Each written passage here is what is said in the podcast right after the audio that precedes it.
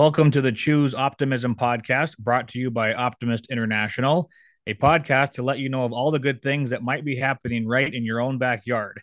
This is a podcast to sh- highlight the positive influences of optimist clubs right in your own community. We always like to start off the Choose Optimism podcast with a quote to get you thinking about what we're going to talk about and maybe uh, have something inspire in your life. And today, optimism is the faith that leads to achievement. Nothing can be done without hope and confidence. At this time, it is my pleasure to introduce Cheryl Brenn, the Executive Director of Optimist International. Cheryl, thanks for taking time out of your busy schedule to uh, talk to us about Optimist International. Why, thank you. I am delighted to be with you today. So, one of the things we do when we start these uh, uh, podcasts with, with our guests, we I want to hear what your Optimist story is. What, how did you get involved in the Optimist organization? Obviously, you were hired as of our executive director, but had you had any optimism things prior to that? Well, um, that's a that's a great question, and um, I will back up a little bit because the answer is kind of yes and no. So, like many people in our organization, I do have a heart for service. Um, I was a kid who grew up in a service club family. My dad was a longtime Rotarian.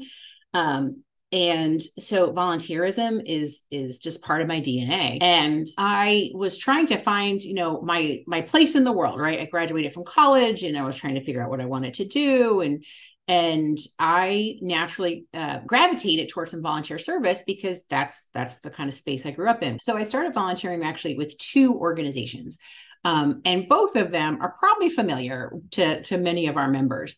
The first was um, HOBY, Hugh O'Brian Youth Leadership, which I heard about at a at a Rotary meeting with sitting next to my dad. He's like, "You should come to Rotary." So I went there, and clearly it wasn't the space for me in my early twenties. But um, but this this HOBY thing sounded really cool, and I could volunteer for that.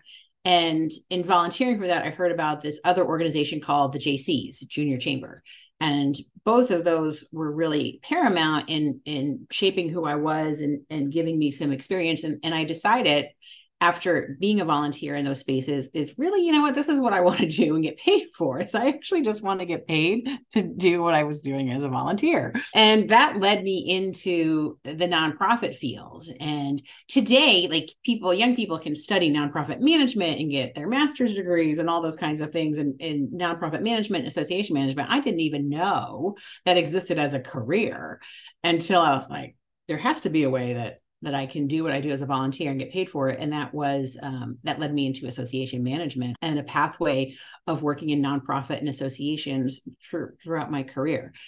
So I landed in this organization called HOBY as a volunteer. Um, for 14 years, I volunteered there, and then I transitioned to their staff team.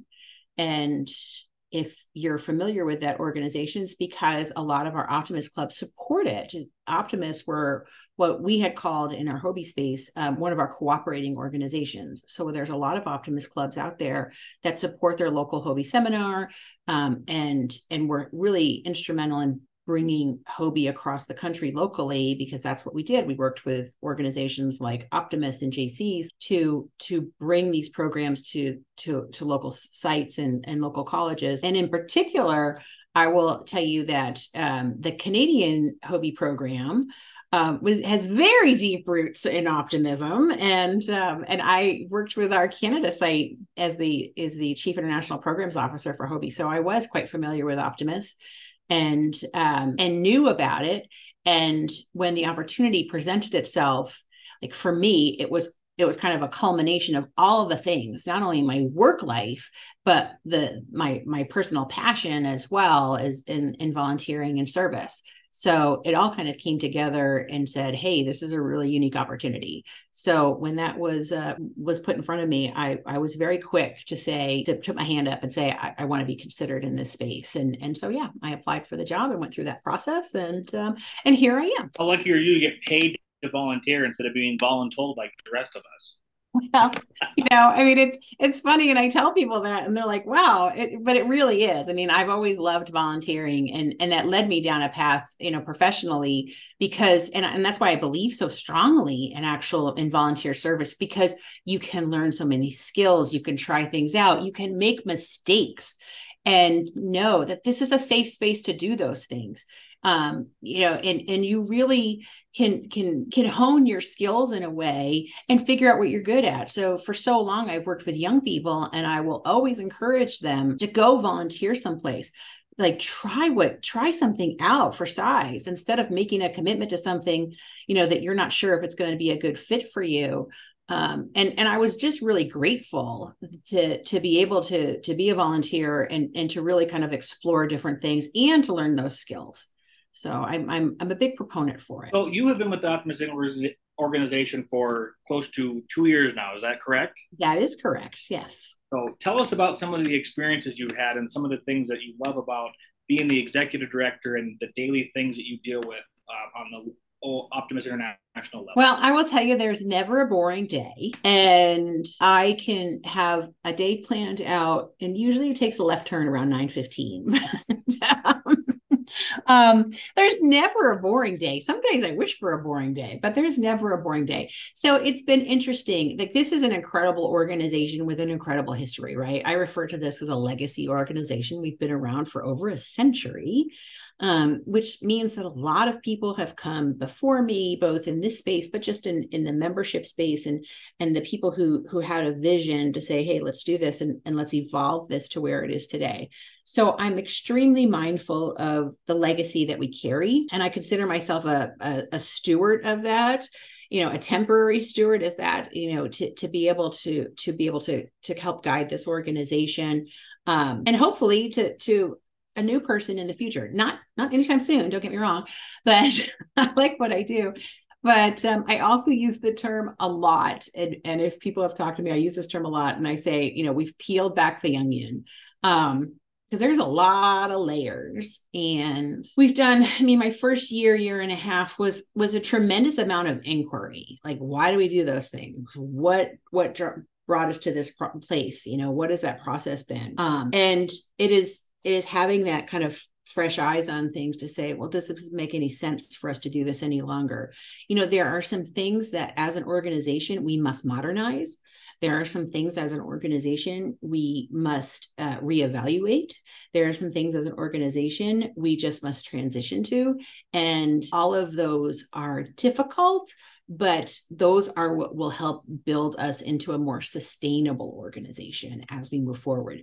Um, and and also recognizing that the challenges that we have as an organization aren't unique to us quite quite honestly which is sometimes uh, um, it gives me hope that there is there is great there is great hope for our future because we're trying to solve problems that other organizations are trying to solve as well you know? And when i think about things like how do we how do we become relevant to younger generations how do we stay relevant to the people who are in our organization today?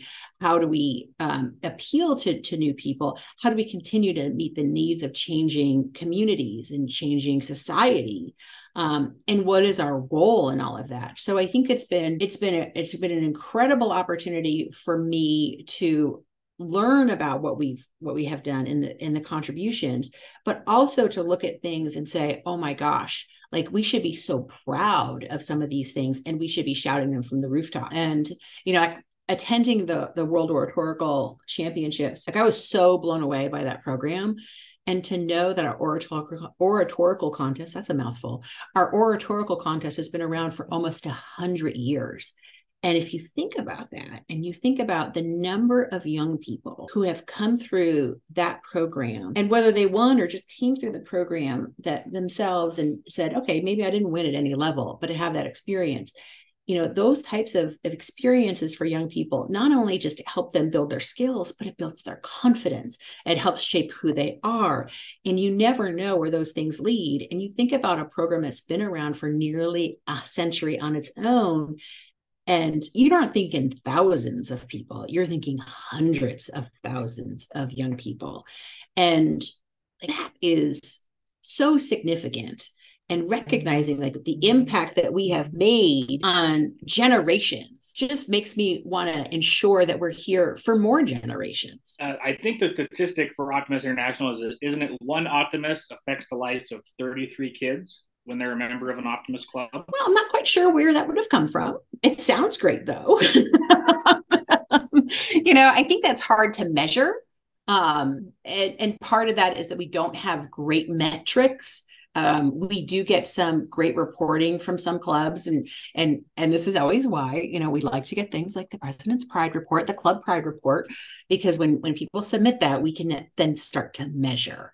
But you know, I, would venture to say that that's probably a very good statistic. It, it probably is even a little lighter, or I'm sorry, a little bit more robust than that. That's probably a little bit on the light side because when you start thinking about the magnitude it's a ripple effect right and that's that's what we want to continue and that's what we want to amplify that's part of the reason we started this podcast was to show people that there is a lot of good things happening in their backyard that they probably don't know about and can be a part of if they want to make a difference and i think that's i think most people want to make a difference. Um, i think most people want to to be involved and know that they're being a positive contribution to society most. Um, but a lot of people just don't know how, or don't know where, or don't know how, who to call to get started and you know and if we can can help to bridge those gaps and figure out ways that we can um, just make ourselves more available in even in different ways. So maybe it's not maybe it's not a traditional club model anymore or or maybe there's an alternative ways for us to do that. The the idea that people don't want to volunteer any longer is a misnomer. Volunteerism in this country is, is on the rise quite frankly. So um but what we do know is is that people do want to make a positive contribution. Um, it's it's sometimes adjusting the way they do that and recognizing that people don't have the the the type of time that they had 20 years ago. Um, you know, I always use the example of of I'm a member of the St. Louis Downtown Optimist Club. That Optimist Club meets in our building on the third floor once a month. Do you know how difficult it is for me to get to that meeting? I have to ride the elevator, but it's difficult for me to get it into my schedule and keep it. And like th- those are the challenges that we have to recognize aren't just unique to me, they're unique to a lot of people. And figuring out how we find ways for people to connect with us in the way that works for them. So we're meeting people where they are, as opposed to saying, "But this is how we do it." Tell us in your position, because every year we have a new president, which is voted on by our membership, and it's a you know that's a changing thing. And obviously, a lot of the board members stay the same, but everything is changing now. Tell us what it's like working with actual members in the Optimist International organization. Well, that's the best part. um, I mean, I have a great staff team, um, but when we get to work with members directly, you know, I think that that's that is that's when boots on the ground and you know you're doing great things. Um, you know our role here is to to ensure and support the the direction of the members organization you know because you are the state members are the stakeholders right? But we also recognize that that that volunteer leadership does change every year. Um, we have a, a a good track record of of of trying to make sure that we we prepare presidents in a way so they're really able to serve. But the challenge the challenge that that i think volunteer leaders um, face is that you know time is infinite but a year is finite. And i being in this space you know as an executive director i get to kind of continue that. So i like to look at that volunteer leadership from year to year as passing the baton as opposed to a start and stop date it's moreover like how do we can you know move forward? And again because a president gets elected in advance they come onto the board for a year they're in their president position they stay on the board for another year. So our board members have these three year terms and that includes the president. So there's a con- level of continuity and we want to have that. We don't want to have a start stop start stop change change direction. What we want to do is continue that loop and and be able to pass the baton and and accelerate the things that that perhaps one president's term started and through the next one as opposed to stopping and starting something new and adding and layering and figuring out what's working and what's continuing as opposed to um, looking at as a closed circle I think that's that's key for us. And I'm sure it's fun to work with the volunteer members because they have great ideas and they're so enthusiastic. It's great to see the presidents that I've met through Optimist International are always there for us when we need them as members. Well, and and understand the commitment that these volunteer leaders put into this. Nobody goes into that that role as president without understanding that it is a labor of love. you it is it is a lot of work it is it is truly a labor of love for the organization um, because that is they want to see the organization strengthen and continue. And it is it is a, an incredible um, amount of fun but it, it's also you know you want to make sure that you help them reach their goals. I mean that's what i feel a biggest part of my job is is to with with the organization is that we help our volunteer leadership reach their goals as well. And because those are centered on making us a stronger organization. So yeah it's it's it's very rewarding. Um, it's frustrating when things don't go the way you think they're going to work. And and you see people put their heart and soul into things. And and I think most of our staff puts their heart and soul into everything they do here as well because they just believe in in our volunteer leadership um, and believe in the organization. And to see the level of commitment that our our volunteer leaders have is is inspiring. Some of the stuff that that you do as general day to day as the executive director what are the, some of the tasks that help keep our organization flowing in a productive manner and not hitting the whitewater too too uh, too often. Oh boy. Um, well, first off, there are not enough hours in the day, and there's not enough days in the week to get through all the things, um, because there are just there's just so much that goes on, and you know, and there is no typical day. Um, I will say that Tuesday, Wednesdays, and Thursdays are always filled with meetings. Um, so we can kind of move forward. I try to hold Mondays and Fridays, as I call them, work days. You know, so so if you're trying to get a meeting with me on a Friday, I generally try to do no meeting Fridays um, because I need a day to catch up on some work. I will say a lot of what my job is is communication, and sometimes that is communicating things that people want to hear. Sometimes it is is helping navigate situations that we have miscommunications in, um, and you know, and and problem solving. I mean, problem solving is a big part, a big part of what we do, what I do, and and how we run into a situation and say, how are we going to navigate this? How are we going to get this straightened out? Um, and understanding that people are so committed to their clubs and their districts and the organization um, and sometimes we have to navigate through very you know emotional dis- the kind of situations and, and help problem solve you know the way through that. But there is no day that is like the other. Um, I, I, do spend quite a bit of time you know working with a team here at at the headquarters to make sure that we're we're trying to meet the the objectives that we set out um, but a lot of a lot of time is spent in problem solving and working through solutions with either volunteers, volunteer leaders, or staff members. And I very rarely say no to things either. I try to say, "Oh, that's interesting," and figure out a way to get to yes. So if if somebody's looking to do something and and we have to figure that out, then I try to spend a lot of time. I do spend a lot of time trying to to help figure those things out and navigate those situations. So, as a, the executive director, you must get to travel and visit some clubs here and there. Uh, do you have a favorite memory so far of visiting a club or a district that you have been to being the executive director? Oh my gosh, that is actually one of the things I love to do the most, and um, it, probably haven't haven't carved out enough time to do that. I love doing club visits and um, and I think that's where you really get to see you know what's what's really happening at the grassroots level. And and sometimes I've just you know been in an area and I've called up a club and or sent an email and say hey I'm going to be there. Can I can I come to your meeting on Wednesday night? And so so if you're a club president or a secretary and you get an email like that from me um, please say yes because I, I, love actually just stopping in and talking to members. And they're so our members are so delightful. And i find that that is one of the things that really inspires me the most is when you see what's happening out there in the field. It is it is very easy to get caught up sometimes in the work that we do and, and the things that all the things that have to be done. And we're getting ready for a board meeting and we're you know we've got all of these committee meetings and you're trying to help committee members get to to their their goal and what they want to get accomplished. And we forget that really it's the impact that's happening at the local level so getting out and doing club meet, just visiting clubs is something that I look forward to and and just really enjoy doing that. I actually have a couple coming up in the next few weeks where people have um, asked me to come to their club meeting and I it's just so delightful. So um, I love that. I just had the chance to attend uh, the fourth quarter conference up at the Great Ohio District and that was just a, a, ton of fun as well and just to see people celebrate each other and you know recognize the accomplishments and and to be able to visit with members is is a real joy. Well, without our membership, we do not have an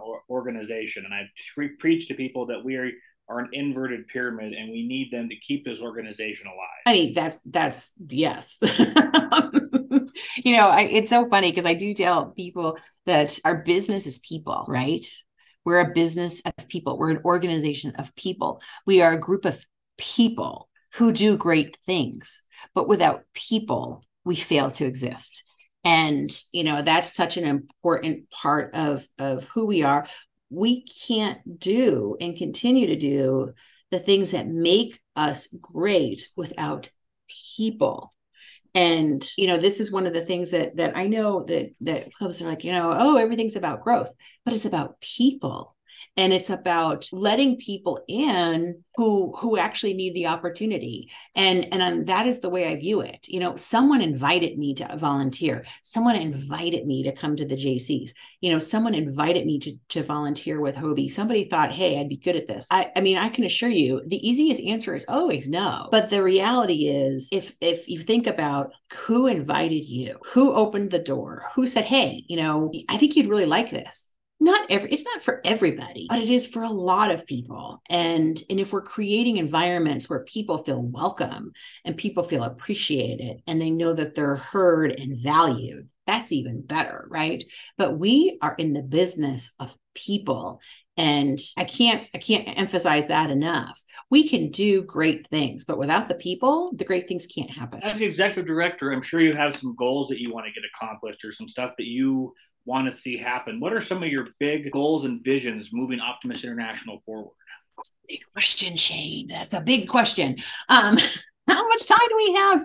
So, how would you pick a couple of your favorites or the one you, you're most passionate about? So, um, I'm really passionate about youth programs. So obviously, if I spent that long with with HOBY and, and things like that, people know how passionate I am about youth programming. And I think we have an incredible opportunity with our Joy program, um, to really look at that and with a fresh lens and say how do we how do we make that more relevant? So that is some of the work that we're starting to do is is look at how we how we reinvent joy in a way that's that's effective even more effective i should say for today and tomorrow for for young people. How do we elevate that? I want to elevate the the world oratorical and our entire oratorical program um, because again these are things that are so phenomenal. I had the opportunity to visit um, uh, to, to, go to the junior golf championship this year. Oh, just blew me away. Um, and i loved working. I I, I worked the the young group the the 10 to 12 year olds i believe and and uh, volunteered with with people down there for, for that that phase. And it was so fun. And you see these things and you're like we just need to we need to elevate our programming a bit. Um, directionally, I want us to find some ways to reach people who wouldn't necessarily be in a traditional club. I want to find ways for for us to to really walk the walk of optimism and when I say that, I mean, like, be the place that people who really want to live a positive life and understand, and not that toxic positivity, but real, like, the understanding of what it means to live in a space of optimism and hope and have an optimistic outlook on the world because i think the world needs that. And like come to come here to find all of that. Um, so you know we're we've been working on one a plan we call the internally call future focus. And and really are, are kind of honing in on how we continue to stabilize the organization and how then we can accelerate the organization forward. You know, the Optimist Optimist International might look different in five years and 10 years, and it should, because if it's the same organization that's been the same for the last 30 then are we actually then continuing to meet the needs because our society changes at such a rapid pace um, so so for us to continue to kind of be relevant to move forward to to be able to bring content to people about who we are what we do and why would they want to be a part of it because we want to build a, a, an environment where people feel like they are connected to something that is going to make their life better. I could go on for a while, but I'll stop there. I always tell people the quickest way for a club to die or an organization to die is to say, we have always done things this way.